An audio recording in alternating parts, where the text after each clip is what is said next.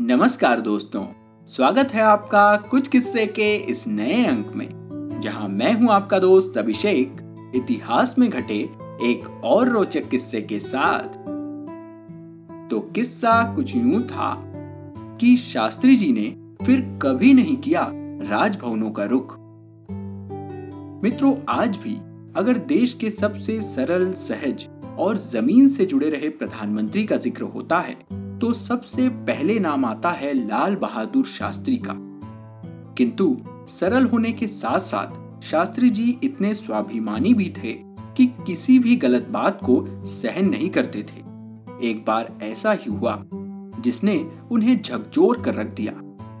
जब वे गृह मंत्री थे, तब एक दिन उन्हें तत्कालीन प्रधानमंत्री जवाहरलाल नेहरू की बहन और महाराष्ट्र की गवर्नर विजय लक्ष्मी पंडित का एक स्तब्ध कर देने वाला पत्र मिला।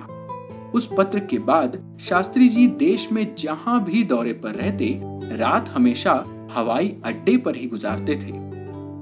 मित्रों, किस्सा साल 1961-62 का है। उस दौरान गृह मंत्री होने के नाते शास्त्री जी देश की सुरक्षा के नज़रिए से देश भर के दौरे करते रहते थे।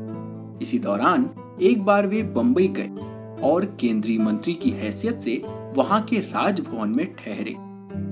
ये बहुत सामान्य सी बात थी कि देश का गृह मंत्री राजभवन में रात्रि विश्राम कर रहे हैं। किंतु नेहरू की बहन और महाराष्ट्र की तत्कालीन राज्यपाल विजय लक्ष्मी पंडित को न जाने ये क्या बात अखरी और उन्होंने तुरंत नेहरू जी को एक पत्र लिखा, जिसमें आपत्ति ली गई कि केंद्रीय मंत्री राजभवनों को डाक बंगले की तरह इस्तेमाल करते हैं। ये बात जब स्वाभिमानी शास्त्री जी को पता चली तो उन्होंने एक संकल्प ले लिया कि वे अब कभी किसी भी राजभवन में नहीं ठहरेंगे।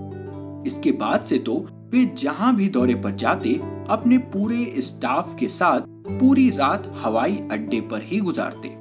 फिर चाहे कितनी भी परेशानी, कितनी भी मुश्किल क्यों ना आए, वे राजभवन कभी नहीं गए। तो ऐसे थे हमारे स्वाभिमानी शास्त्री जी। दोस्तों, शास्त्री जी के जीवन से जुड़े ऐसे ही कई किस्से हम आपको सुनाते रहेंगे और वो भी एक नए और आसान प्लेटफॉर्म पर। जी हाँ अब आप इतिहास के इन किस्सों को प्रमुख पॉडकास्ट प्लेटफॉर्म्स के अलावा YouTube के माध्यम से भी सुन सकेंगे। हमारा YouTube चैनल है कुछ किस्से, के यू सी डबल एच, के आई डबल एस ई। जिसका लिंक आपको नीचे कमेंट बॉक्स में मिल जाएगा। तो अगर आपको हमारे पिछले किस्से सुनने हो तो वो सब यहाँ आपको आसानी से मिल जाएँगे। और अगर वे आपको पसंद आए तो उन्हें अपने यारों दोस्तों के साथ शेयर करना ना भूलें।